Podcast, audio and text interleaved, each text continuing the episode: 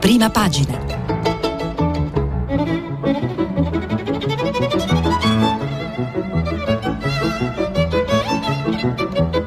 Questa settimana i giornali sono letti e commentati da Giulio Gambino, direttore del quotidiano online The Post Internazionale. Per intervenire telefonate al numero verde 800 050 333. Sms WhatsApp, anche vocali, al numero 335 56 34 296. Buongiorno, buongiorno a tutti quanti, eccoci qua, ben ritrovati a questa rassegna stampa di prima pagina. Io sono Giulio Gambino, direttore di The Post Internazionale, sarò con voi fino a domenica. Bene, iniziamo subito perché sui quotidiani di oggi ci sono moltissimi temi, fra i quali ovviamente il più importante è eh, la reiterazione dello scontro fra Draghi e Salvini. Lo ricorderete, ne abbiamo parlato ampiamente ieri. Eh, Matteo Salvini, così titolavano tutti i quotidiani, lo strappo nei confronti di Draghi perché la Lega ha disertato il Consiglio dei Ministri eh, sulla legge eh, delega, di questo anche parleremo oggi. Però ovviamente dopo lo strappo di Salvini, oggi, a due giorni dalle amministrative, di cui di fatto si inizia a parlare sempre molto meno, eh, arriva forte e duro lo, la risposta di Draghi che tira dritto. Alcuni giornali, lo vedremo a breve, soprattutto quelli di centrodestra, eh, elogiano Salvini per lo strappo che appunto, eh, come dire, tira dritto e non si ferma e, e va avanti nei confronti di, di, del nostro Presidente del Consiglio Mario Draghi e chi invece eh, elogia il lavoro di eh, Draghi che eh, smonta Salvini e addirittura non si piega. E quindi questo è lo scontro che c'è sullo sfondo eh, di tutti i giornali oggi. E soprattutto, ovviamente, il tema centrale del dibattito è quello sulla legge delega. Si crea una spaccatura, a Mario non conviene rompere, eh, è il fondo di Carioti sulla prima del Giornale. E invece Draghi eh, smonta Salvini, il Premier non si piega sono le repliche di eh, Corriere, Repubblica e di altri quotidiani. Andiamo a capire eh, di che cosa stiamo parlando. Draghi ha risposto a Matteo Salvini che appunto ha disertato la, il CDM sulla legge delega dicendo che non possiamo eh, seguire il eh, calendario elettorale e infatti questa è la replica al leader leghista. Salvini, in tutto sommato, poi ha minimizzato e ha detto noi resteremo nell'esecutivo, eh, cosa a cui fa eco anche eh, il ministro Brunetta che dice guarda Salvini che se strappi rimani da solo.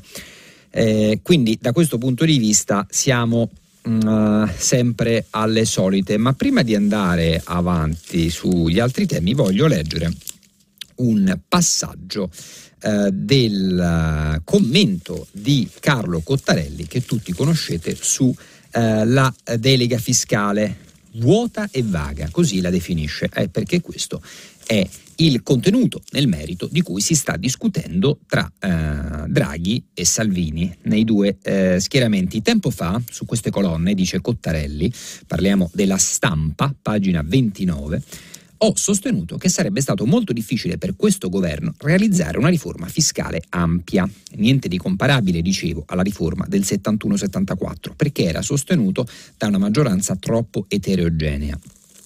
Ebbene, impossibile mettere d'accordo centrodestra e centrosinistra su una questione così politica come la tassazione.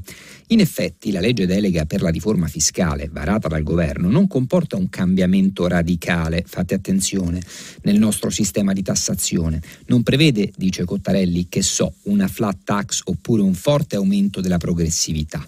Eppure è ugualmente riuscita a spaccare la maggioranza. Come è stato possibile? si domanda Cottarelli. E la risposta è la riforma, pur non cambiando l'impostazione del nostro sistema impositivo, comporta molte misure utili, almeno in termini generali. Ci sono strumenti per migliorare la riscossione delle tasse, fra cui il trasferimento, almeno parziale, di funzioni dall'Agenzia Riscossioni all'Agenzia delle Entrate, l'uso di più evolute tecnologie per la riscossione, una semplificazione degli adempimenti amministrativi dell'IRES e continua Cottarelli a pagina 29 sulla stampa, soprattutto ci sono importanti novità nelle politiche di tassazione, fra cui il passaggio a una stessa aliquota per tutti i redditi da capitale e immobili, una riduzione delle aliquote medie di tassazione sull'IRPEF, una riduzione delle variazioni eccessive delle aliquote marginali, quindi un, rior- un riordino di deduzioni e detrazioni della base imponibile IRPEF, una razionalizzazione dell'IVA con una riduzione del numero delle aliquote e infine il graduale superamento dell'IRAP. Quindi la cosa più importante, Dulcis in fundo dice Cottarelli, una revisione del catasto. Con l'eccezione di quest'ultima, ovvero la revisione del catasto, queste misure, ed è la, il ragionamento di Cottarelli, sono in linea con le conclusioni della commissione parlamentare, parlamentare guidata dall'onorevole Marattin, votata da tutti tranne che da Fratelli d'Italia. E, ehm, ma questa vaghezza si trasforma in debolezza per una legge delega. Sì, perché la legge delega, come sottolineato da Salvini nella sua conferenza stampa, dà al governo carta bianca nella scrittura dei decreti legislativi che il governo dovrà emanare per realizzare la delega entro 12-18 mesi. Ricordate che ieri avevamo detto che quella era una legge delega e che adesso ci sarebbe stato mh, mm, un lungo percorso fino a che si possa trasformare decreti che dovranno ricevere solo un parere non vincolante dal Parlamento. Insomma, conclude Cottarelli, un conto è essere vaghi nel fissare principi generali che non hanno un effetto operativo, un altro è essere vaghi su qualcosa che comporterebbe vincoli effettivi alla legislazione tributaria. Si noti, eh, il vincolo varrebbe in linea di principio, fa, osserva Cottarelli, anche per un futuro governo formato dopo le elezioni generali. Fra l'altro la vaghezza di questa legge delega è ben superiore a quella della mega riforma fiscale dei primi anni 70. Per esempio, Quest'ultima arrivava a indicare che per l'IVA l'aliquota sarebbe stata del 6% per i libri, compresi quelli di antiquariato e per i materiali audiovisivi di contenuto didattico. Anche la legge delega per la riforma fiscale del 14 era molto più specifica. Questo per dirvi che eh, le discussioni nel merito sulla legge delega vanno avanti, ma naturalmente quello che campeggia su tutti i quotidiani oggi è appunto eh, questo senso di scontro e di rottura fra Draghi e Salvini. Va dato atto da questo punto di vista, cosa che magari non tutti hanno fatto notare, che Salvini, benché sia stato messo alle strette, parliamoci chiaramente, tutti i quotidiani lo hanno indicato come eh, il rompiscatole, quello che vuole fermare eh, il Presidente del Consiglio nella sua eh, grande marcia verso la ripartenza del paese, va fatto notare che tuttavia Salvini eh, altro non fa che il suo mestiere e naturalmente dice io sono al governo, questo è il suo punto di vista, sono un valido eh, alleato di questo governo, ma eh, quando c'è qualcosa che deve essere fatta notare, io la faccio notare. Del resto, se mi presentano, ve lo ricordate il bellissimo articolo di Barbera ieri sulla stampa, se mi fanno notare eh, se mi arrivano, mi arriva il testo 20 minuti prima, deve essere approvato e devo appunto ehm, dire sì in 4 e 4-8, francamente non ci sto. E su questo Valentini sul foglio eh, racconta un altro episodio eh, laterale rispetto alla vicenda tra Salvini e eh, Draghi. Perché? Perché il titolo del suo pezzo sul foglio, a pagina 3, è Ma Giorgetti dov'è? Uh, Salvini, Salvini, vede manine e complotti sul fisco. Il suo vice stacca il telefono e teme il papete bis. Vale la pena leggere un pezzo di questo articolo per capire il clima che si respira in questi giorni su questo scontro fra Draghi e Salvini. Il paragone che a Via Bellerio nessuno si azzarda a evocare Giancarlo Giorgetti prova a esorcizzarlo a modo suo, con una battuta, dicendo, in sintesi, che mentre ai tempi del papete si cercava una scusa per rompere col governo, qui si cerca un modo per restarci. E però neppure al ministro dello sviluppo economico sfugge che questa guerriglia contro Mario Draghi è una corsa sul filo. E infatti quando i suoi gli chiedono un parere sull'atteggiamento di Matteo Salvini, lui risponde che non lo so, non lo capisco più. E non capendolo inizia un po' a farsi da parte, come è successo martedì ad esempio. Il giorno della zuffa sulla delega fiscale, quella di cui stiamo parlando oggi e il cui scontro politico si ripercuote su tutti i quotidiani oggi, il giorno in cui tutti cercavano Giorgetti per capire cosa stesse succedendo e nessuno lo trovava. Mise deserto, telefono staccato. E eccoci qua a pagina 3 con eh, l'articolo di Valentini. E mi sembrava interessante perché effettivamente insomma eh, dà l'idea del clima che, eh, che si respira qui a, su questo scontro, eh, su questo scontro eh, tra appunto eh, Salvini e Draghi. Ehm, eh, l'articolo appunto di Valentini dice ma scusate eh, cioè il più importante potente ministro eh, del, eh, del, uh, del, leghista del governo Draghi che il giorno sulla um, legge delega sul fisco sparisce e non si fa trovare Beh, insomma, non è esattamente il massimo da, per, quello che, eh, per, quello che, riguarda eh, appunto il rapporto fra Salvini, ovvero il segretario leghista, e, eh, no, eh, e, e, e, i suoi ministri e quindi anche i suoi mm, e quindi anche i rappresentanti eh, del governo e quindi insomma questa è l'aria che eh, si respira lì a, in, in, CDM. Allora, a parte questo, però, appunto, come dicevo, eh, dopo questo strappo di Salvini, eh, il giornale, eh, eccolo qua, replica a questa serie di, mh, mm, uh, di uh, scontro e di tensione con uh, un punto di vista alternativo, e cioè quale?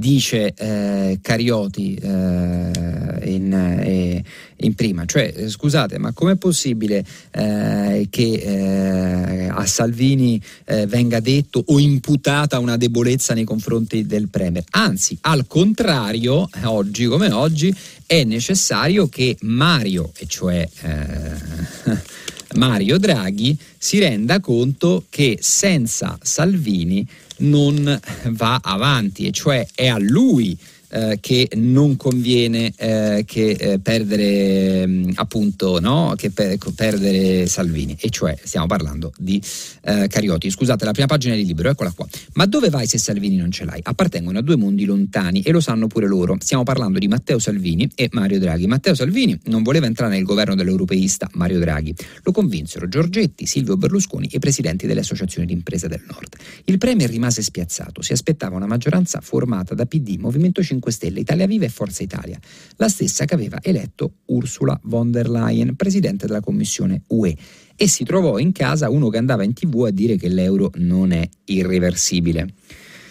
Lo accolse gelido, avvertendo subito in Senato che sostenere questo governo significa condividere l'irreversibilità della scelta dell'euro. La situazione non è poi migliorata granché. Se Draghi ci vuole fuori dalle palle, lo dica chiaro e tondo, commentava ieri uno sconsolato leghista di governo, non riuscendo a spiegarsi in altro modo perché quello insista così sulla revisione del catasto che non porterà, parole sue, un soldo allo Stato prima del 2026. Però, osserva Carioti in prima pagina sul Libero, è di convenienza che i due debbono ragionare non di affetti. Che otterrebbe Salvini uscendo dal governo? Lascerebbe la riforma del fisco e tutti gli altri dossier presidiati da soli forzisti. Seguirebbe l'inevitabile massacro dai, dei contribuenti da parte della, dell'asse PD Movimento 5 Stelle.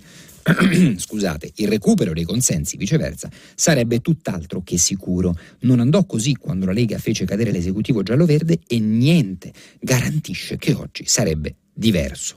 Pure Draghi ha ottimi motivi però per proseguire la convivenza. L'esempio è la riforma della giustizia firmata da Marta Cartabia, un intervento modesto, ma già il fatto che cancellasse gli obrobri sulla prescrizione voluti da Alfonso Bonafede, il ministro della giustizia grillino, lo ricorderete, dell'ex del governo Conte, aveva spinto i 5 Stelle a ribellarsi. Il menefrego di Draghi fu possibile solo grazie all'ampia base parlamentare che lo sorregge. In altre parole, eh, su questo scontro fra Draghi e Salvini. Eh, di cui vi abbiamo dato conto con questa versione eh, di Libero e del giornale, ma anche con quelle che sono state eh, le parole di un esperto come Cottarelli che entra nel merito della legge delega e la definisce eh, vuota e vaga e eh, appunto sulla eh, impossibilità di trovare uno dei ministri eh, più importanti eh, del governo di Mario Draghi, leghisti, cioè eh, Giancarlo Giorgetti, dà l'idea del clima che eh, stiamo respirando. Bene, sono le 7.32, ma ora passiamo a un secondo tema. Perché? Perché oltre allo scontro Draghi-Salvini, eh, con appunto varie, i vari elogi da parte di quotidiani italiani su Draghi smonta Salvini, il, il, Premier non si piega, vi leggo brevemente scusate le prime pagine di altri quotidiani, quindi Salvini sbatte su Draghi, Corriere, nessuna patrimoniale, ehm, Draghi gela Salvini è la prima del mattino, e poi Draghi schiaffo a Salvini è la prima pagina della stampa. Il messaggero conclude tensione Lega, Draghi va avanti. Bene, e quindi dicevamo, oltre a questo tema esiste il tema delle amministrative, la coda lunga del voto delle amministrative del 3 e il 4 ottobre. Come sapete ci saranno i ballottaggi a Roma e a Torino, dopo che sono già stati eh, vinti le città di Milano, Napoli e Bologna. Per la verità il ballottaggio ci sarà anche a Trieste. Eh, la novità qual è? La novità è che, eh, per esempio, Calenda voterà Gualtieri. E allora su questo andiamo all'intervista a pagina 8 che eh, Calenda eh, ha rilasciato a Laura Cesaretti Voterò per Gualtieri, anche se i democratici mi danno del fascista. A quanto pare, Laura, chiede Laura Cesaretti su eh, Il Giornale a pagina 8, onorevole Carlo Calenda, ora che lei ha preso il 20% per il PD, non è più di destra. Il PD, mi pare, risponde Calenda, si è abituato a spostare facilmente il confine fra destra e sinistra a seconda delle proprie convenienze. La Cesaretti chiede: Ma ora la vogliono sia Gualtieri che Letta. Li ha sentiti? risponde Calenda. Nessuno dei due, ma credo che il mio numero lo abbiano. La Cesaretti lo incalza. Letta la avverte che se lei non aiuta Gualtieri al ballottaggio, aiuterà così i fascisti di fanpage. Addirittura. Hanno sempre, risponde Calenda, questo unico argomento. Se non ti sottometti, sei un fascista. Calenda continua, io voterò Gualtieri, ma al 20% ci sono arrivato parlando ai cittadini non come popolo, ma come persone senzienti e proponendo soluzioni concrete ai problemi giganteschi di Roma. I loro voti non si spostano come valigie. Se li vogliono, devono dare risposte che nel programma di Gualtieri mancano.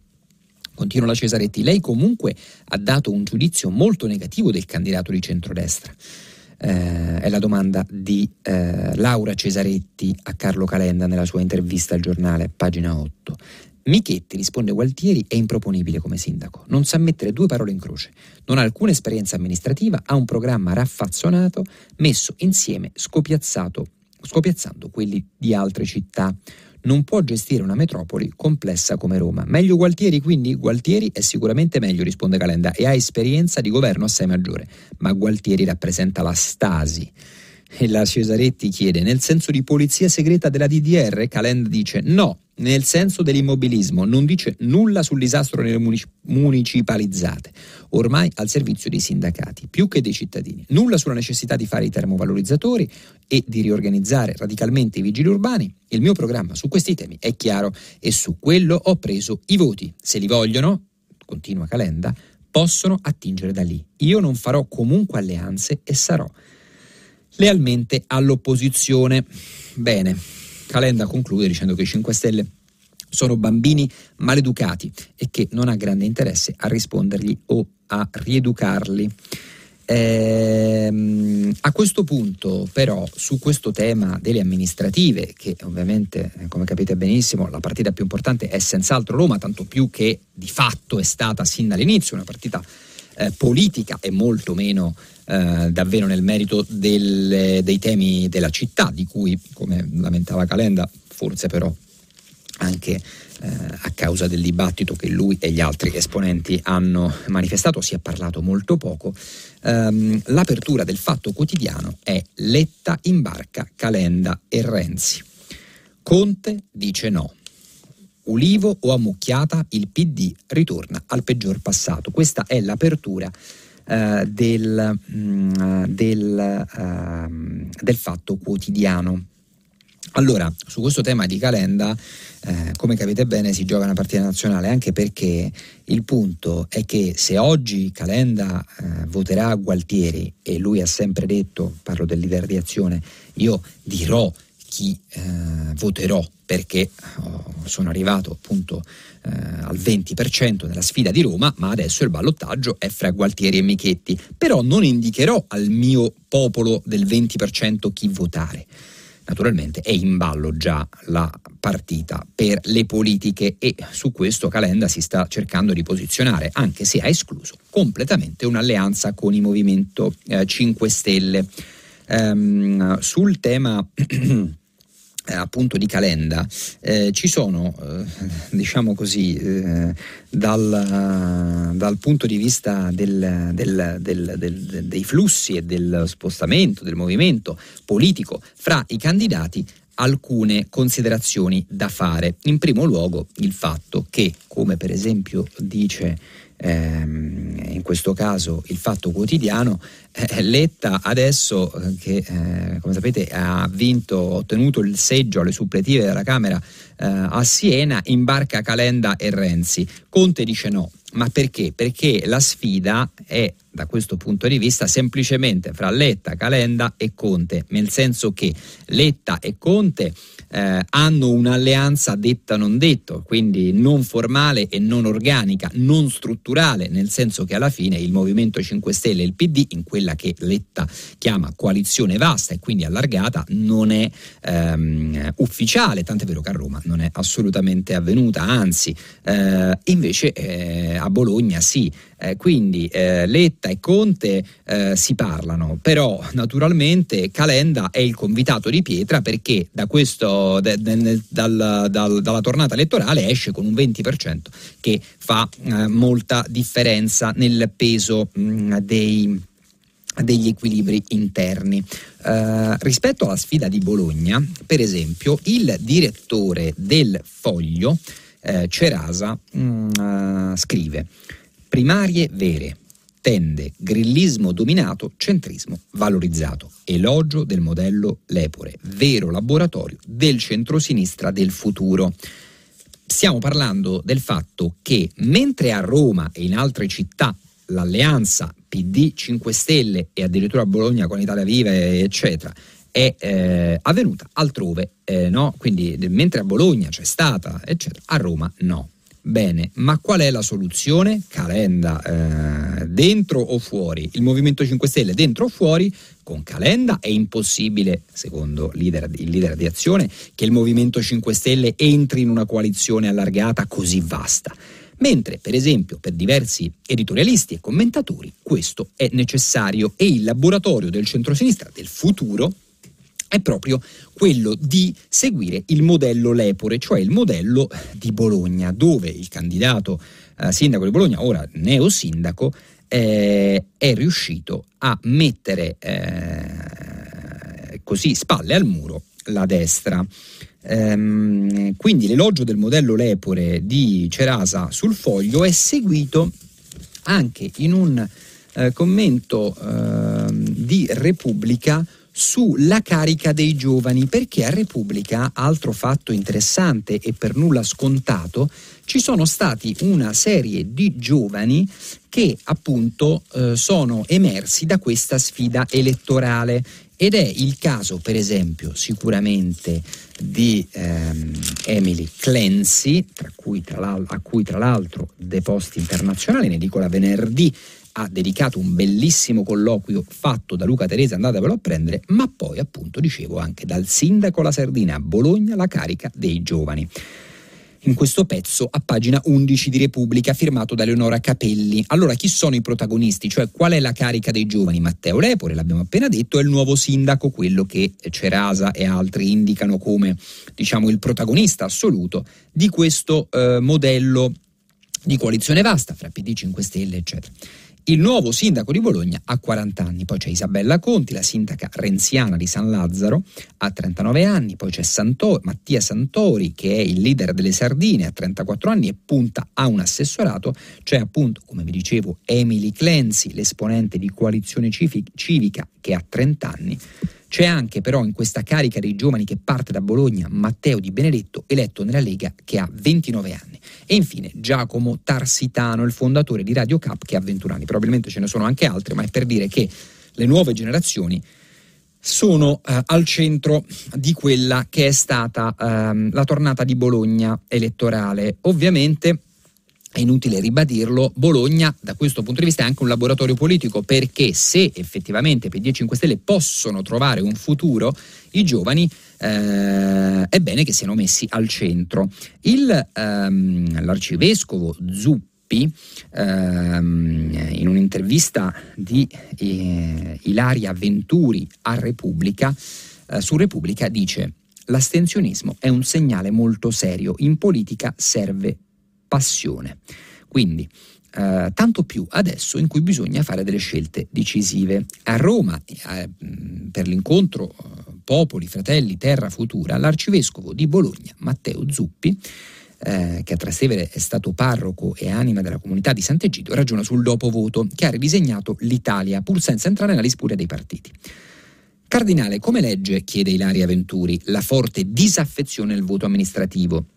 Vi ricordate che abbiamo parlato a lungo dell'astensionismo e della scarsa affluenza al voto? Risponde Zuppi, la non politica, che si è espressa in tanti modi negli anni passati ed ora lo ha fatto nell'astensionismo, va combattuta.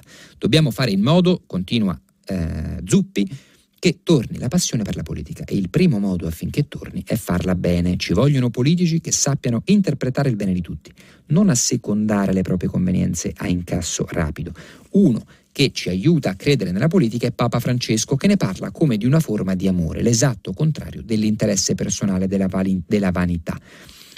E quindi eh, così Zuppi commenta questa sfida eh, delle amministrative che come detto appunto eh, sono un terreno di scontro politico posto che da un lato il centrodestra addirittura eh, ritiene mh, che eh, ed è il caso di Fabrizio Boschi sul giornale, altro che sinistra in trionfo, così il centrodestra ha tenuto, è un'analisi dei flussi delle amministrative, ve la risparmio adesso perché sarebbe troppo complicata, ma per farvi capire il voto delle amministrative diventa eh, terreno di scontro politico su come si formeranno le alleanze per le prossime politiche. La sostanza, eh, cari ascoltatori, è questa.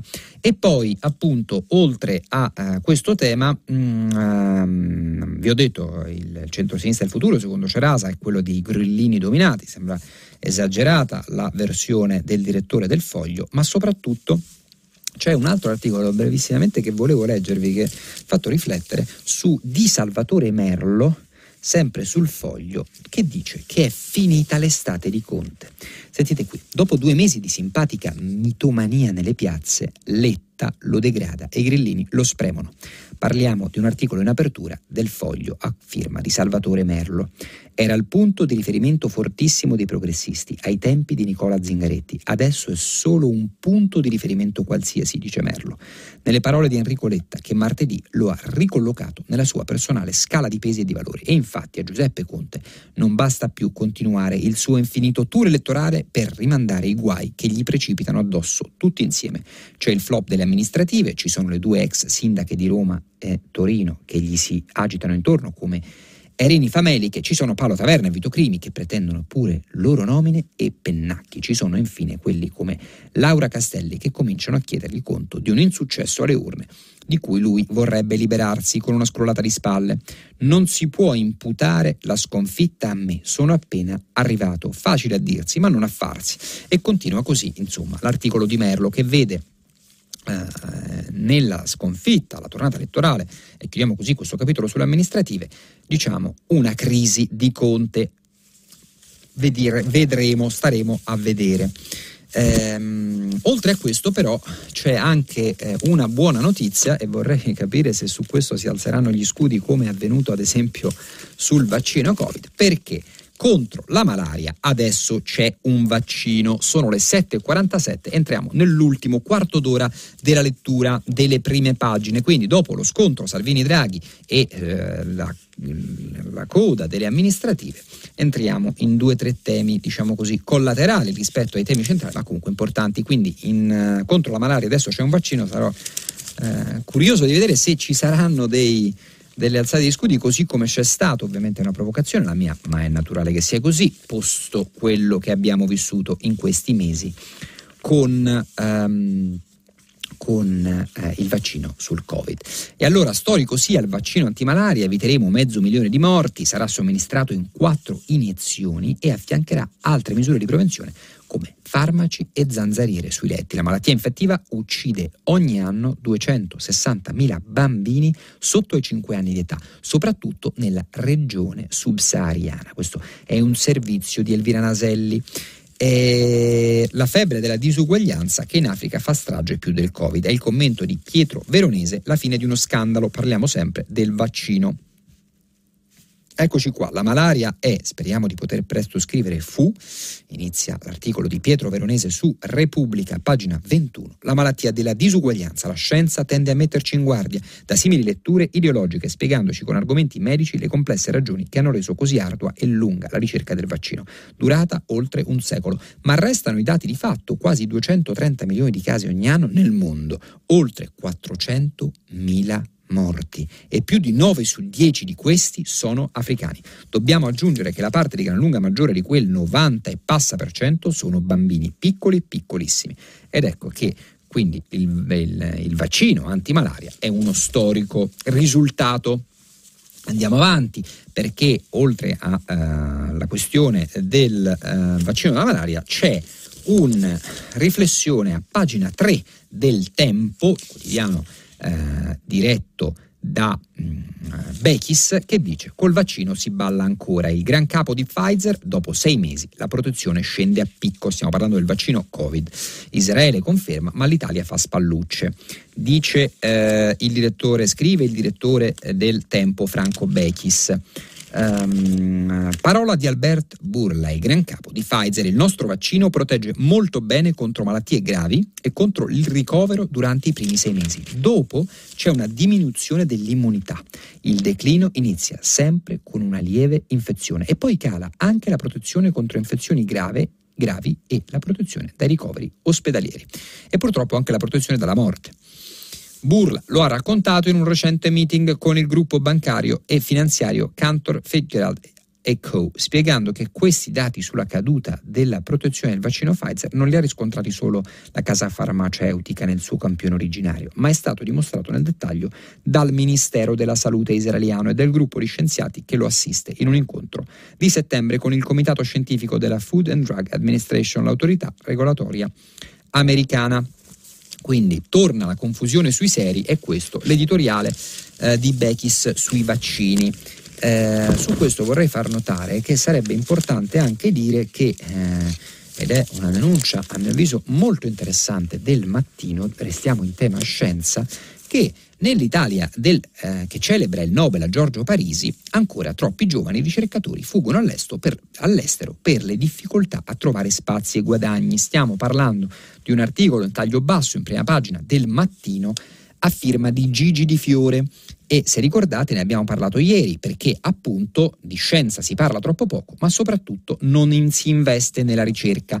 Proprio Parisi ha utilizzato la ribalta del premio per rilanciare l'attenzione sul problema dei finanziamenti alla ricerca, per trattenere i cervelli in fuga, ma in tanti, anche al sud, nonostante lo scarso guadagno, hanno deciso di restare. Alcuni raccontano dopo 14 anni ricevono solo 1000 euro al mese.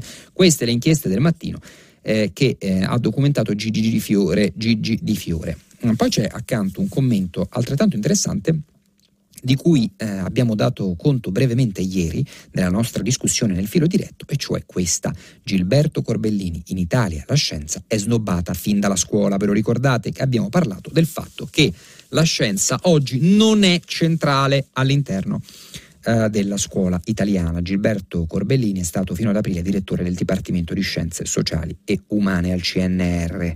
Denuncia i ricercatori si muovono in un contesto generale difficile e sottolinea in Italia la scienza è snobbata fin dalla scuola, sempre di um, il mattino a pagina 9.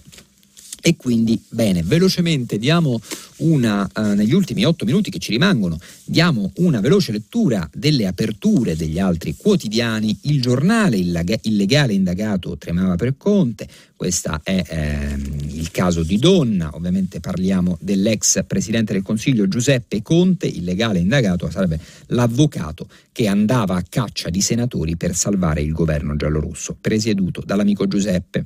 E intanto, continua il giornale in prima, il Movimento 5 Stelle rischia di rimanere senza soldi. Velocemente ancora, manifesto no problem in riferimento a Draghi Salvini, lo scontro di cui abbiamo parlato in apertura. E poi una notizia in taglio alto, Luana, manomissione per solo 8% in più. Stiamo parlando che, eh, del fatto che eh, è stata resa nota la relazione tecnica della Procura, orditoio modificato per aumentare la velocità di filatura. Vi ricorderete Luana Dorazio, il caso dell'apprendista operaia che eh, purtroppo eh, ha perso eh, la vita. Bene, poi sempre sul manifesto c'è un riferimento alla questione Alitalia, cioè la nuova ITA. Eh, il presidente di ITA, Alfredo Altavilla, si conferma un adepto di Sergio Marchionne e del metodo FCA. È eh, quello che scrive Massimo Franchi a pagina 5 del manifesto. Sciopero, una vergogna. Il titolo di libro è ancora qui, e in riferimento a come vi dicevo all'inizio, la Lega non molla, poi eh, la verità mette in apertura uh, uno scoop di Fuori dal Coro, ve lo leggo brevemente, l'Agenzia del Farmaco indagata per le mancate cure anti-Covid. In altre parole, la Corte dei Conti vuol capire perché a ottobre 2020, quindi esattamente un anno fa, l'Italia rifiutò monoclonali gratis, salvo poi comprarli a marzo del 2021. La vicenda tira in ballo anche il ministro Speranza ed è solo l'ultimo di una lunga serie. Questo è il titolo di prima della verità. Troppi errori, troppi morti, qualcuno deve pagare. La richiesta del quotidiano di Belpietro. Domani il quotidiano di De Benedetti alle minacce eh, di Salvini, non crede più nessuno, la crisi era solo un blef. Questo è l'articolo eh, firmato da Daniela Preziosi, riformista, fango, fango, fango su Morisi, su questo adesso ci fermeremo brevemente e lo chiamano giornalismo. È un pezzo di Angela Zaro Mattino, Draghi Gela Salvini ehm, e poi a venire la casa di carta, riferimento sempre alla questione del catasto di cui si è parlato eh, nella legge delega sul fisco fisco e infine eh, il sole 24 ore, prorogare bonus edilizi. Allora, sul caso eh, Morisi vale la pena soffermarsi due minuti per dire una serie di cose. La verità dice che eh, ora che è spuntata fuori la chat che assolve Luca Morisi, e sapete tutti chi è, cioè l'uomo che ha... Eh, congegnato la bestia salviniana, quella famosa dei social, eccetera, eccetera. Insomma, oggi che è spuntata questa chat che assolverebbe Morisi, il Corriere la nasconde. Il quotidiano che poco prima delle elezioni ha sparato la notizia dell'inchiesta a carico del leghista, dopo il voto trova la prova che la droga dello stupro a Belfiore, nella casa eh, vicino Verona, la, dei, la, la, portò uno dei due romeni, però non la mette in prima pagina, in altre parole. Eh, il quotidiano di Belpietro dice che il Corriere della Sera usa due pesi e due misure quando c'è l'accusa da fare a Morisi lo mette in prima pagina. Quando invece spunta la ehm, chat che lo assolve, Morisi, la nasconde. Su questo appunto abbiamo detto che c'è un articolo anche della uh, Angela Azzaro sul uh, riformista, eccolo qua, che uh, dice fango, fango, fango su Morisi e lo chiamano giornalismo. Angela Zaro, il Corriere della Sera, e anche lei all'attacco eh, del quotidiano di Via Solferino, ha pubblicato un articolo che racconta per filo e per segno lo scambio di messaggi tra Morisi e i due ragazzi che nella notte del 14 agosto si sono recati nella sua casa a Belfiore, dice Angela Zaro in prima sul riformista. L'articolo con l'artificio di voler forse dimostrare l'innocenza dell'indagato in realtà spiattella le sue abitudini sessuali. Che cosa c'entra tutto questo con l'inchiesta? Nulla, nulla, nulla. Anzi, è proprio l'opposto di una buona informazione.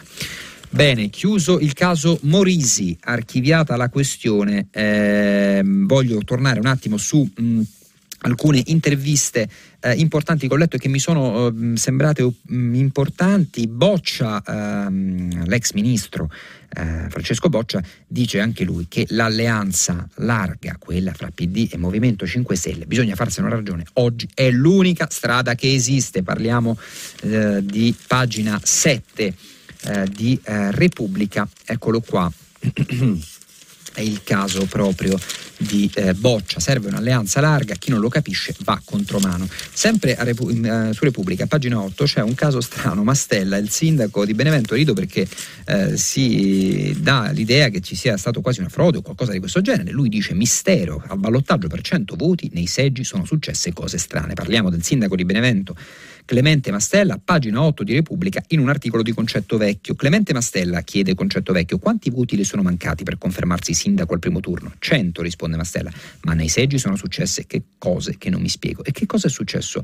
Eh, lo incalza Concetto Vecchio, la risposta di Mastella, una signora candidata in una delle mie liste è andata a votare con le due figlie e le cognate e al momento dello spoglio è risultato un solo voto.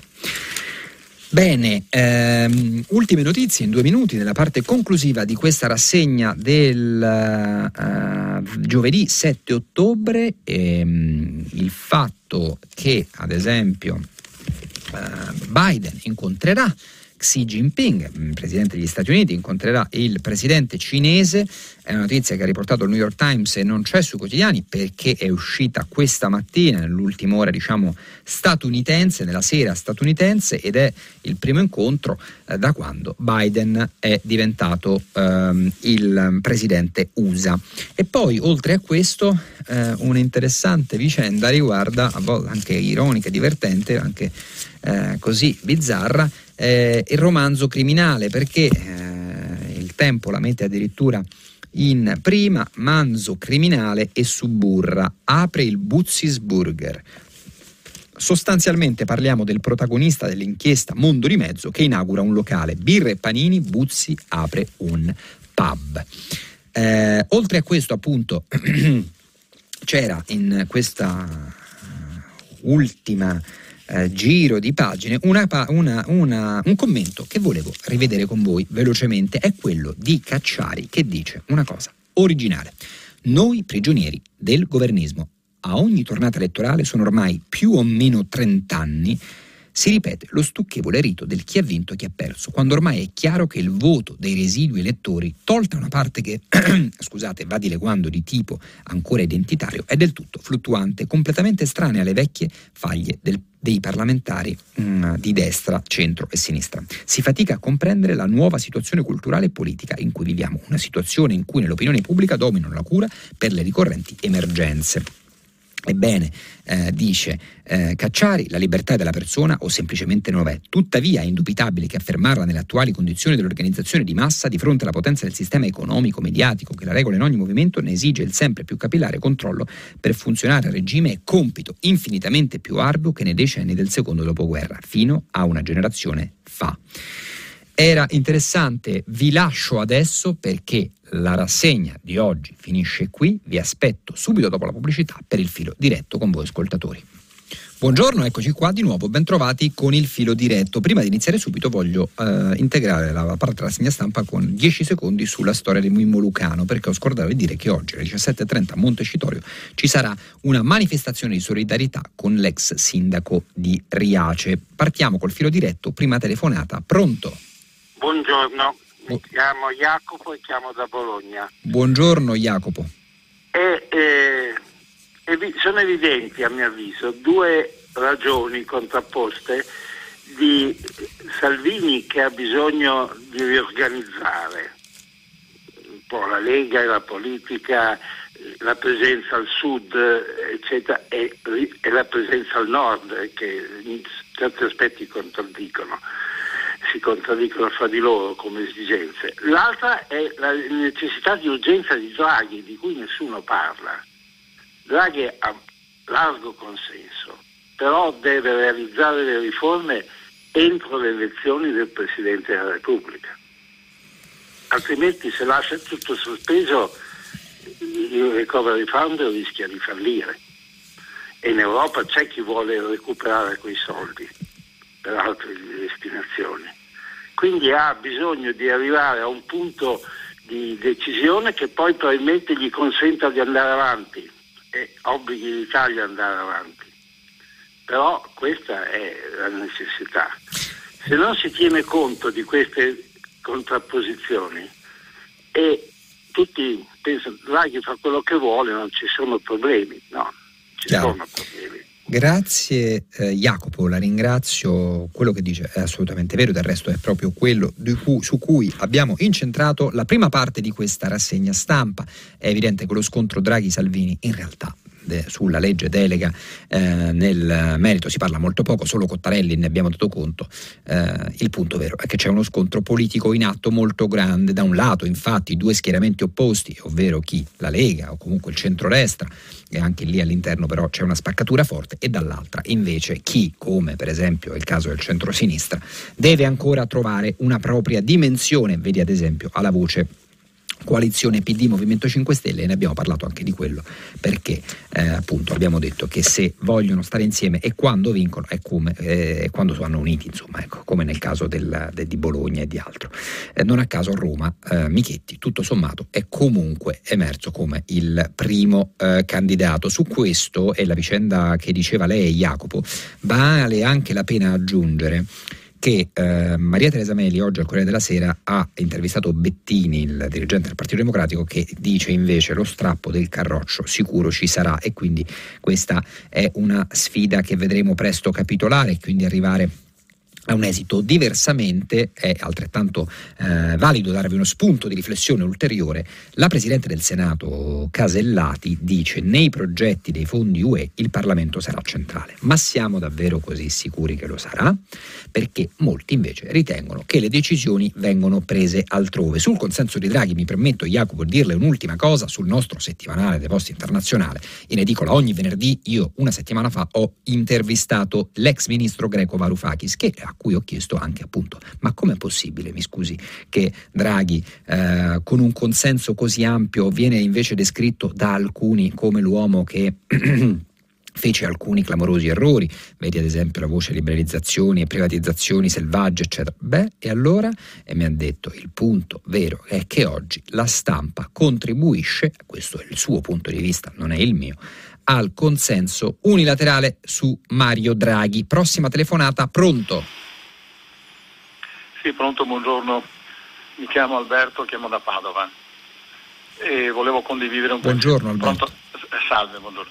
Eh, volevo condividere un pensiero che riguarda una notizia che è stata data piuttosto, come dire, frettolosamente, che la, la, la sentenza che ci eh, conferma che quella ragazza morta perché nella sua confezionatrice era stata rimossa la barriera, insomma, è, era proprio così, insomma e agganciarlo a, a, tutti i morti che ci sono stati in questi 15 giorni ultimamente e al numero enorme di morti sul lavoro che ci sono ancora una volta dall'inizio dell'anno in aumento sugli anni precedenti, certo. eccetera. Dico, in, in, tutto questo contesto, in questo sistema di cose, ad esempio, una, tristemente noto che Bonomi della Confindustria non parla mai di sicurezza sul lavoro, mi sembra, no? non è un tema che, che, che che lui indica come centrale per risolvere il problema di questa società così poco, poco, poco equa, poco giusta. Insomma. Dicevo, in, in, tutto in questo panorama adesso si parla di eh, stipendio minimo, no? Mm, salario minimo. Ed è, una, ed è una, cosa che mi, mi, mi fa un'amarezza tremenda, voglio certo. dire, perché parlare di stipendio minimo è già, è già eh, come dire, connotarlo come una... Denigrante, però meglio, meglio eh. il minimo che, che invece il no, far west. Sono d'accordo, però secondo lei, ecco, questo è, secondo lei si può parlare veramente di stipendio minimo, quindi di una regolamentazione, quando esiste ancora il caporalato, quando è noto a tutti, a tutti è, è, è universale che ci sono lavoratori che non sono mai assunti nelle aziende. Abbiamo più di 900 contratti nazionali. In questo contesto come si fa a parlare di, di, di, di stipendio minimo. Abbiamo un precariato in continuo aumento. Come si fa a parlare di stipendio minimo? Abbiamo gli, sta- eh, gli stage, no? Uno va a fare lo stage e prende 40 euro al mese e non impara niente. Mio figlio ha fatto per 5 anni l'apprendista. È pensabile che per apprendere un lavoro ci vogliano 5 anni? voglio dire, in questo panorama in cui il lavoratore è un costo e basta e non una risorsa, Chiaro. come si può parlare di stipendio minimo? E Chiaro, non di equità, Alberto. Sì, porti pazienza, mi, no, potrei andare avanti tutta la mattina. No, ma si figuri. No, capisco, no capisco. è che voglio, voglio provare a, a, riflettere con lei, Alberto, e con tutti gli altri. Credo che il tema della sicurezza del lavoro, nonché del salario minimo e quindi del precariato, sono ovviamente legati fra loro, sia centrale nel dibattito e credo che serva una visione che oggi forse questo governo non ha.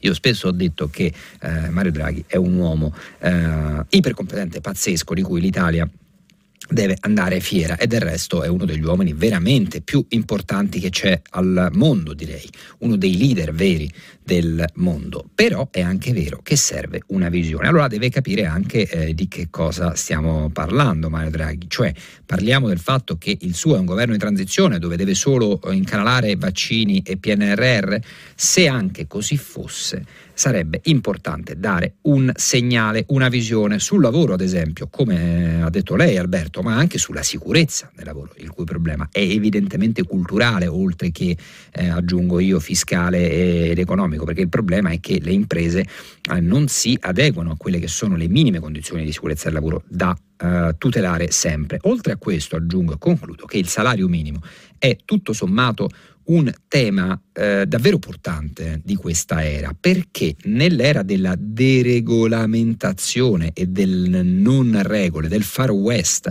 dei lavoretti e della gig economy, avere un salario minimo garantito è tutto sommato una battaglia di civiltà. Forse eh, persino, mi lasci dire, forse sarò provocatorio, più importante oggi come oggi, più prioritaria forse oggi come oggi di altre battaglie di cui sentiamo parlare spesso e volentieri e che dilagano ad esempio sui social. Però al di là di questo credo che il salario minimo, e poi va visto se contrattuale o legale, e quindi nella differenziazione eh, fra quella che è una uh, contrattazione fra associazioni di categoria e sindacati, oppure da un punto di vista nazionale con una legge, sia um, uh, quale, quella, quale, delle due sia quella giusta, ma comunque è necessaria. È evidente che ci sono delle contraddizioni enormi, fra cui per esempio il... Um, Uh, il, il, il, caporalato e, e, questo il salario minimo non, non, non, non, ti dà scampo, non è che se imponiamo il salario minimo garantito da quel momento tutta Italia applicherà il salario minimo, se non ci sono i controlli è lo stesso, come sempre il discorso è culturale. Prossima telefonata, pronto? Buongiorno, uh, mi chiamo Franco e chiamo da Pavia. Buongiorno Franco. Buongiorno volevo intervenire sulla questione che sta coinvolgendo il professor Galli di Milano, ecco, la, no, la corruzione, insomma. Ecco, volevo dire semplicemente che volevo che lei esprimesse il suo parere sul mio, sulla mia opinione, quella insomma un po' condivisa da chi frequenta certi ambienti. Cioè, il vero nodo in questi casi non credo sia la corruzione, cioè il fatto che praticamente certo. eh, chi è in quei posti, cioè chi è nella commissione di concorso assuma il personale, in poche parole sono ricercatori universitari, che più si adattano, che più ritiene opportuni alla prosecuzione del proprio lavoro di ricerca. Perché a quei livelli è estremamente difficile valutare una persona semplicemente un ricercatore, semplicemente in base a un foglio di carta su cui sono elencati il, i prodotti della propria ricerca, della ricerca del candidato e sono freddi, fredde, un freddo elenco. E chiaramente ciascuno di loro preferisce, credo, giustamente, comprensibilmente, assumere persone che conosce da molti anni e che, di cui conosce la validità scientifica, tecnico-scientifica il problema credo il fuoco sia piuttosto sul fatto che poi alla fine eh, il, il, chi colui che assume queste persone, questi ricercatori, non sia assolutamente chiamato a rispondere dei risultati della ricerca che il ricercatore assunto ha prodotto. Cioè una volta che questa persona viene assunta, eh, così que- cosa che riguarda anche i docenti tutti universitari, quindi è un discorso estremamente scomodo, nessun ricercatore, quindi professori, ricercatori, borsisti, è chiamato in nessun modo a rispondere del proprio operato scientifico in termini di competenza. Forse i borsisti sì, mi sono sbagliato, però i docenti e i ricercatori no.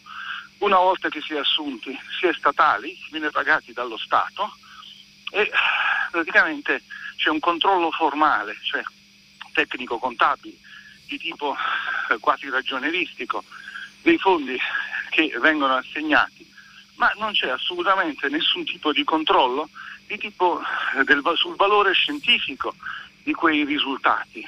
Quindi vengono attribuiti dei fondi con cui viene magari pagata un ricercatore che è un mio amico o amico del docente che l'ha assunto e poi nessuno più lo giudicherà. Nessuno più, così come non nessuno giudicherà e nessuno giudica attualmente nella loro Turis e Burnea i docenti sul valore delle proprie lezioni. Uh-huh. Cioè io non ho mai visto, eh, sì che lavoro in questo settore da 40 anni, certo, non ho chiaro, mai visto chiaro. giudicare un docente universitario sulla qualità delle sue lezioni, sulla qualità del proprio prodotto scientifico. Grazie, buongiorno. La ringrazio Franco, riflessione assolutamente saggia e in ogni caso ehm, anche condivisibile, almeno in parte, nel senso che poi eh, quello che accade all'interno dell'università, in un mondo comunque a mio avviso molto baronale sotto certi punti di vista, è necessariamente da prendere con le pinze, vale a dire nel momento in cui devi scegliere un collega, un collaboratore, non è nemmeno detto eh, che, che, che, tu non possa valerti, non, non, si vede perché tu non possa valerti di, di persone che poi conosci e che eh, reputi valide. Voglio leggervi un messaggio di quelli che stiamo pubblicando eh, sul sito di Radio 3, quelli che ci state inviando. È particolare perché non è firmato, ma mi ha divertito. Gambino di The Post può dire per favore al suo amico di fanpage che il liquido detto droga dello stupro appartiene al ragazzo rumeno e non al famoso regista che forse non l'ha saputo. Stiamo parlando della vicenda di Morisi di cui abbiamo detto e poi anche del fatto che eh, la, la questione di fanpage invece riguarda il caso fidanza eh, di Fratelli d'Italia che oggi eh, Senaldi sul libro a suo dire smonta in 12 atti, fanpage, il direttore lo conosco ma non l'ho sentito, rispondo al lettore. E poi infine ehm, eh, dice la sua provocazione sul vaccino Covid è una enorme sciocchezza, se ne è accorto anche lei. Io, quando? Non me ne sono accorto, forse sbaglio, me lo dica il lettore. Prossima telefonata, prego. Pronto, sono Maria. Buongiorno Maria. Sente, ecco, mi chiamo dalla, per il vaccino della malaria che è stato nominato a Radio Tremondo. Certo. Chiamo dalla Sardegna, una terra che è stata martoriata dalla malaria, fino a che col DDT, peraltro pericoloso, gli americani ci hanno liberato. Allora, volevo sapere che fosse nominato la scoperta di questo vaccino che fossero nominati i ricercatori che non ho sentito che hanno, l'hanno prodotto, inoltre che fosse citata la casa farmaceutica che lo produce e che suppongo donerà questo vaccino che si è detto che sarà stato fatto a tutti i bambini dell'Africa e anche come sarà fatto accettare dalle molte popolazioni africane che sono timorose nei confronti del vaccino questa nuova meraviglia della nostra scienza umana. Beh, la ringrazio, sicuramente quello che dice è interessante, credo che oggi come oggi sia importante, noi ne abbiamo parlato proprio perché il, è un risultato storico e penso che eh, di risultati come questi ne servono sempre di più. Non a caso ne abbiamo parlato ieri dell'importanza della scienza e di quella che dovrebbe essere una materia molto più sentita al centro, eh, molto più avvertita come centrale. Eh, nella, nella, scuola. E, ehm, eh, dopodiché, eh, però, eh, vale anche la pena come dire, riflettere su quello che è diciamo, un risultato storico a cui però poi va dato seguito, perché altrimenti la buona notizia rischia di essere Così un'apertura di prima pagina dove noi eh, diciamo, guardiamo sempre a casa degli altri, in questo caso l'abbiamo visto, no? le maggiori eh, morti avvengono in, in, nell'Africa subsahariana. Eh, prossima telefonata, prego. Pronto? Pronto? Pronto, buongiorno. Buongiorno, mi chiamo Bruno, telefono da Roma. Buongiorno Bruno. La domanda è semplice mi riferisco alla risposta che ha dato Draghi rispetto all'intervento di Salvini.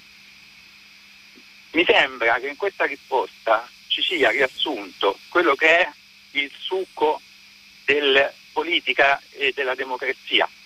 Esiste un tempo di elezioni esiste un tempo di governo. Certo. Nel governo si sta dentro la maggioranza e si governa, si sta fuori e si sta all'opposizione. È Corretto. abbastanza semplice, giusto? allora la mia domanda è, rispetto anche all'intervento dell'ascoltatore che mi ha preceduto su, certo. sui conflitti, ma forse non sarà che noi siamo talmente disabituati e viviamo in un tale regime di campagna elettorale sto, continua, perenne, certo. per cui non esiste più la governabilità, non esistono più gli interessi di un paese, esistono semplicemente i conflitti dei singoli. E Mario Draghi, che ha esperienza internazionale, riporta sostanzialmente entro l'albero di quello che è la politica e il regime democratico. E quindi sarà forse che ci possiamo finalmente riabituare al fatto che esistano i momenti di governo in cui si sta dentro una maggioranza e si governa, oppure si sta fuori, ed esistono le fasi di campagna elettorale. Ma ogni editto che diventa un sistema, e quindi anche la riforma del, eh, la riforma del catasto, che diventa di nuovo mettere le mani nelle tasche degli italiani, ecco, Secondo me questa è la domanda. Forse ci sarà una speranza che ci riabituiamo al fatto che si possa governare senza ogni volta fare delle sparate elettorali? Grazie.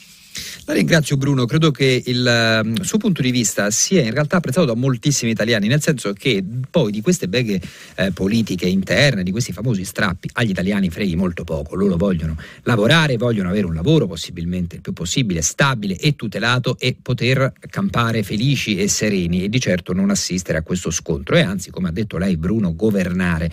Tra l'altro è anche vero, e su questo voglio leggere una critica che mi è stata posta, per esempio, sono allibita, dice Olga, alle 8 805 in un sms inviato a Radio 3 tutta una rassegna stampa sulle tarantelle di chi dovrebbe occuparsi della nostra politica con la P maiuscola. Sembra davvero di vivere in una bolla e eh, nessun riferimento a Kurz, indagato, la Merkel a Roma o qualsiasi altra notizia interessante, solo Salvini e ancora Salvini. Ma chi se ne importa di Salvini? Olga dice, fa guerra a Draghi, Draghi lo stoppa, buona finita così. Ma cosa fa la stampa? Assurdo, davvero assurdo, sembra davvero di vivere in una bolla. Allora faccio un po' di autocritica e dico a Olga, cara Olga, lei ha totalmente ragione, anche se a mio avviso la rassegna stampa va comunque fatta su quelli che sono i fatti principali e quindi anche di politica. Ha detto che poi mi ha preceduto la rassegna di Radio Tremondo, però a Olga io eh, ogni volta eh, accolgo le critiche costruttive. E poi un altro messaggio, 806, Giulio Gambino, direttore del The Post internazionale, molto bravo in conduzione di prima pagina, ma una curiosità, perché scegliere di mettere quel de che praticamente nessuno sa pronunciare nel titolo di giornale? È una cosa di 12 anni fa, quando vivevo a Londra, che ho vissuto eh, 6 anni a Londra e una a New York, e poi se vuole mi chiamerà e glielo spiego. Il fango che la Lega getta su omosessuali e consumatori di droghe non indigna il riformista? Chiede provocatoriamente Presidente Andrea Domenici di Pisa, prossima telefonata. Pronto? Sì, pronto da Gioia Tauro, Calabria, Nunzio. Buongiorno Nunzio. Allora, io volevo ormai a urne chiuse, qui in Calabria abbiamo lunedì si è, è terminata la, la, la kermesse elettorale, adesso si può fare qualche piccola riflessione. Intanto vorrei dire che eh, io mi dichiaro uno di quelli convintamente astenuto, eh? Perché per un disprezzo totale nei riguardi dei candidati, alcuni dei quali sono veramente impresentabili. Chiaro. Consideri che il presidente eletto è stato quello che è andato a Roma tanti anni fa, forse 12-13, a chiedere il commissariamento della sanità calabrese. Adesso ne parla male e vuole diventare lui il commissario. Però questo è un fatto accidentale. Io vorrei soltanto chiarire che qui in Calabria si continua a disarticolare la, la sanità a depredarla perché eh, ci sono diversi motivi per cui la sanità va male. Il primo perché c'è una fiscalità molto bassa, in quanto su un milione e 900 mila calabresi 300 mila sono fuori che pagano le tasse fuori. Quindi siamo rimasti in pochi. Secondo, eh, da parte dell'amministrazione, un'amministrazione disonesta, pigra e molte volte anche ladra. E poi il governo che non fa nulla per migliorare le cose. E in ultimo volevo dire che la democrazia, io volevo fare una piccola riflessione, un quinto candidato che è quello degli astenuti. Ecco, lei. Io sono uno di quelli che ha votato per un quinto candidato e siamo in molti. ma siamo pronti a votare il giorno in cui troveremo veramente un candidato degno di questo nome, dalla parola candidus, lei sa bene cosa vuol dire. E poi volevo soltanto concludere con una battuta diciamo di un noto calabrese eh, che credo anche lei Corrado Alvaro era un, morto 60 anni fa più di 60 anni nel 56 diceva che vivere onestamente la più grave disperazione di un popolo è che vivere onestamente è inutile e credo che sia anche questa una piccola riflessione amara insomma di quanti come me la pensano. In ultimo volevo dire sulla democrazia. È eh. vero, ogni anno, sei mesi, due mesi, due anni, ci mandano a votare, ma la realtà qual è? Che la democrazia, come spiega la scuola di Francoforte, se la vadano a leggere i nostri ministri e deputati, parla che la democrazia deve essere riempita di contenuti, non può essere soltanto un fatto formale, io vado a votare per uno o per l'altro deve essere riempita di contenuti. Se non c'è questo, faccio un piccolissimo e chiudo perché non vorrei sì. prendere spazio agli altri. Ieri è stato chiuso, ultimo, ieri c'era una manifestazione qui a Gioia Tauro perché il pronto soccorso che serve circa 40.000 abitanti eh, è stato chiuso per mancanza di medici.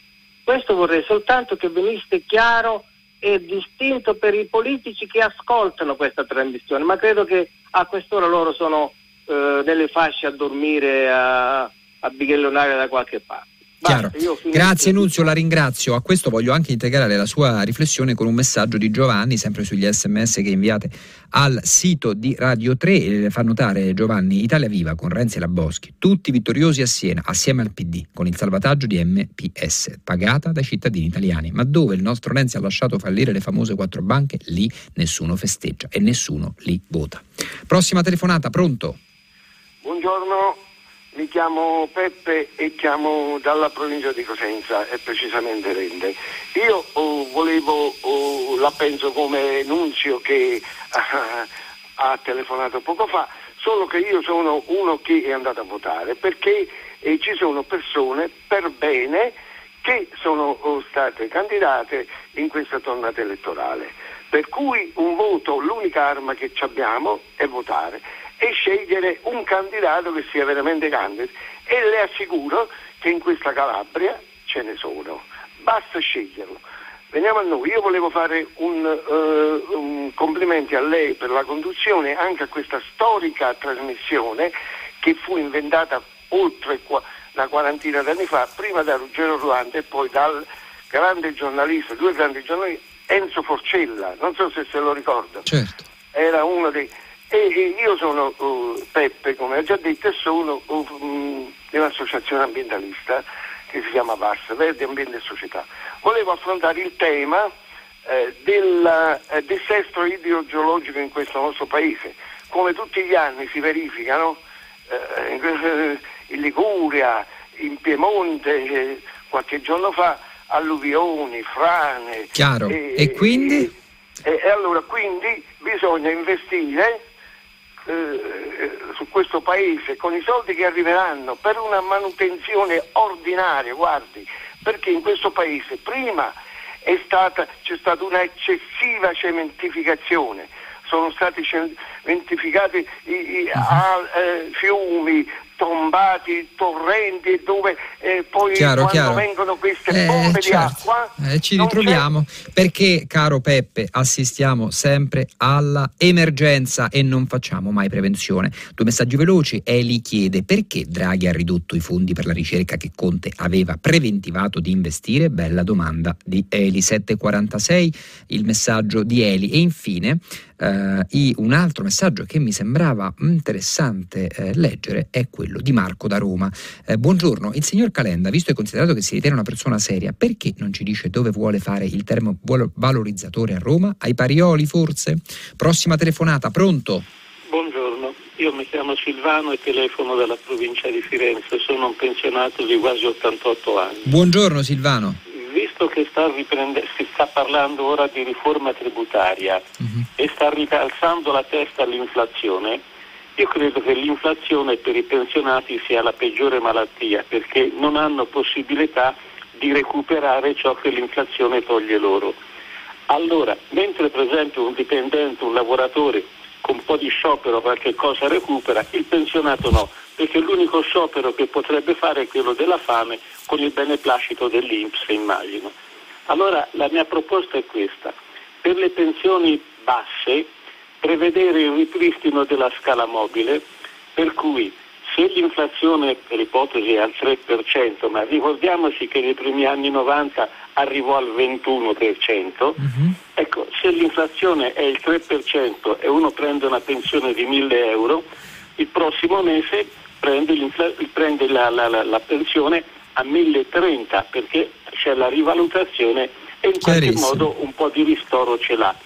Per le pensioni medie, anziché dare un ristoro del tipo aumento subito della pensione, dare dei CCT a sette anni indicizzati, non vendibili, ma vendibili, rincassabili solo alla scadenza, per le pensioni alte dare dei CCT non indicizzati, ma anche loro vendibili, solta- rincassabili soltanto alla scadenza desideravo sapere cosa ne pensa. No, beh, chiaro, eh, Silvano, credo che siano temi importanti da porre nel momento in cui oggi in Italia stiamo vivendo una, una fase così difficile. Eh, non entro nel merito, sarebbe un tecnicismo troppo complesso da affrontare in sei minuti, però voglio dire, Silvano, che quella che è la sua riflessione dovrebbe essere posta ogni giorno dalla politica su temi anche più complicati che obiettivamente, mi rifaccio per esempio al pensiero della ragazza, della signora che ha parlato prima, che eh, ha mandato quel messaggio e dice obiettivamente poi di temi abbastanza ehm, eh, più così, eh, diciamo, si osa poco sui quotidiani, se ne trovano molto pochi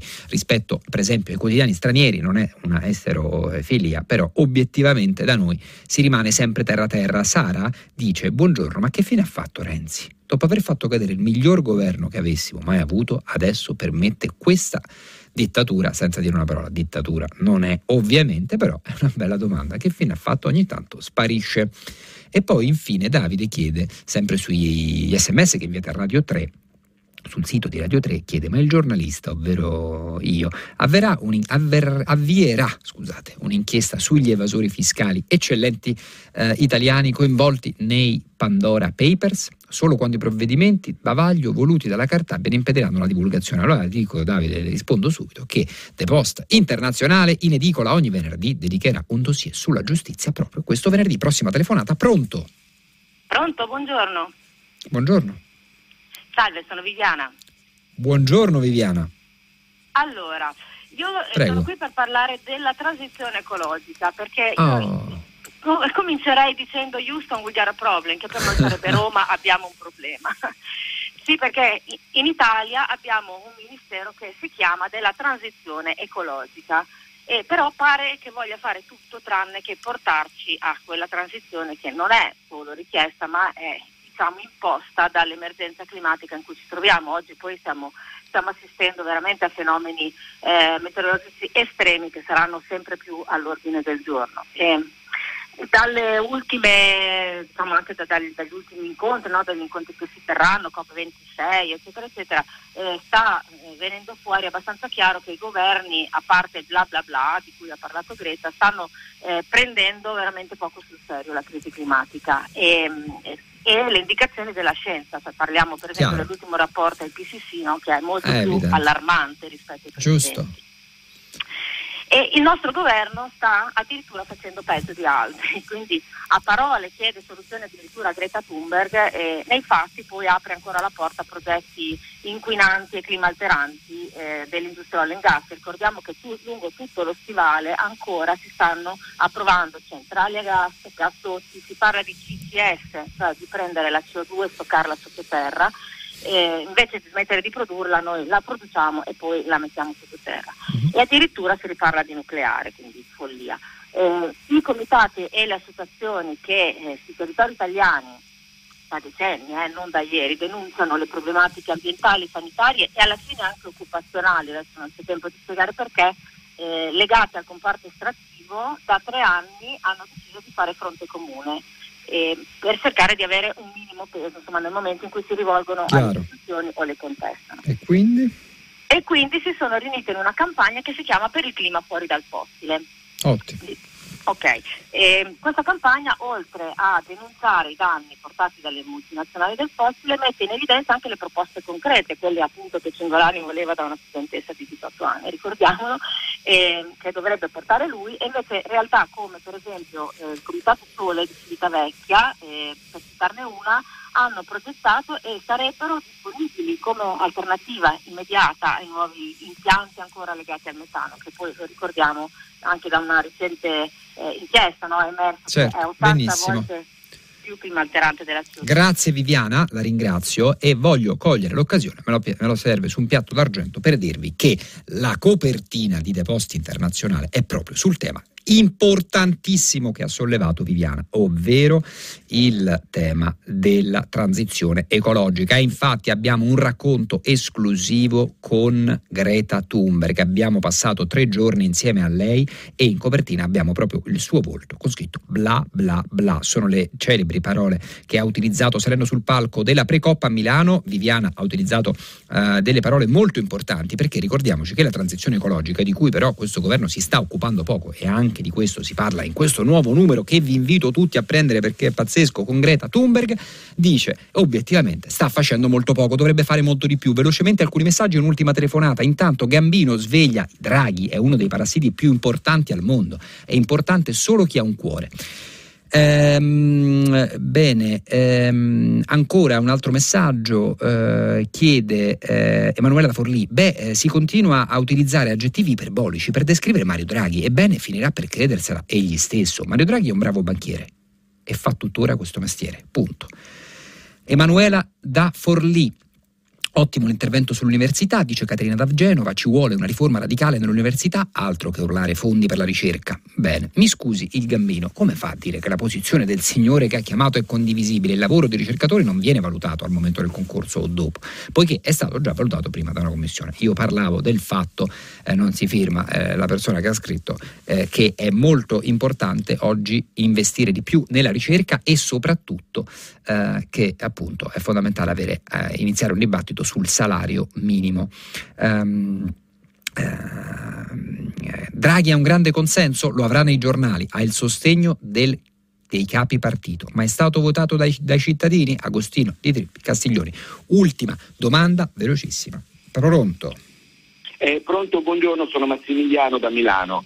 Buongiorno. buongiorno. direttore. Senta, io volevo intervenire su quello che lei ha definito lo strappo. Appunto, sì, prego, abbiamo pochissimi secondi, vada. Molto, molto brevemente, non pensa che questa reazione di Salvini, che secondo me è molto simile alla sì? famosa scena che Salvini fece con il citofono, sia, eh, potrebbe essere proprio la fine politica di Salvini, nel senso che è una reazione per cercare di convincere l'elettorato della Lega, comunque la Lega che, che se ne dica è stata punita nelle ultime elezioni, che loro sono al governo ma che comunque lo stanno criticando. La ringrazio Massimiliano, è assolutamente una giusta osservazione. Ne abbiamo parlato molto in anteprima, noi ci fermiamo qui dopo il giornale radio, Nicola Gioia conduce pagina 3 e a seguire novità musicali di primo movimento. Bene, a risentirci.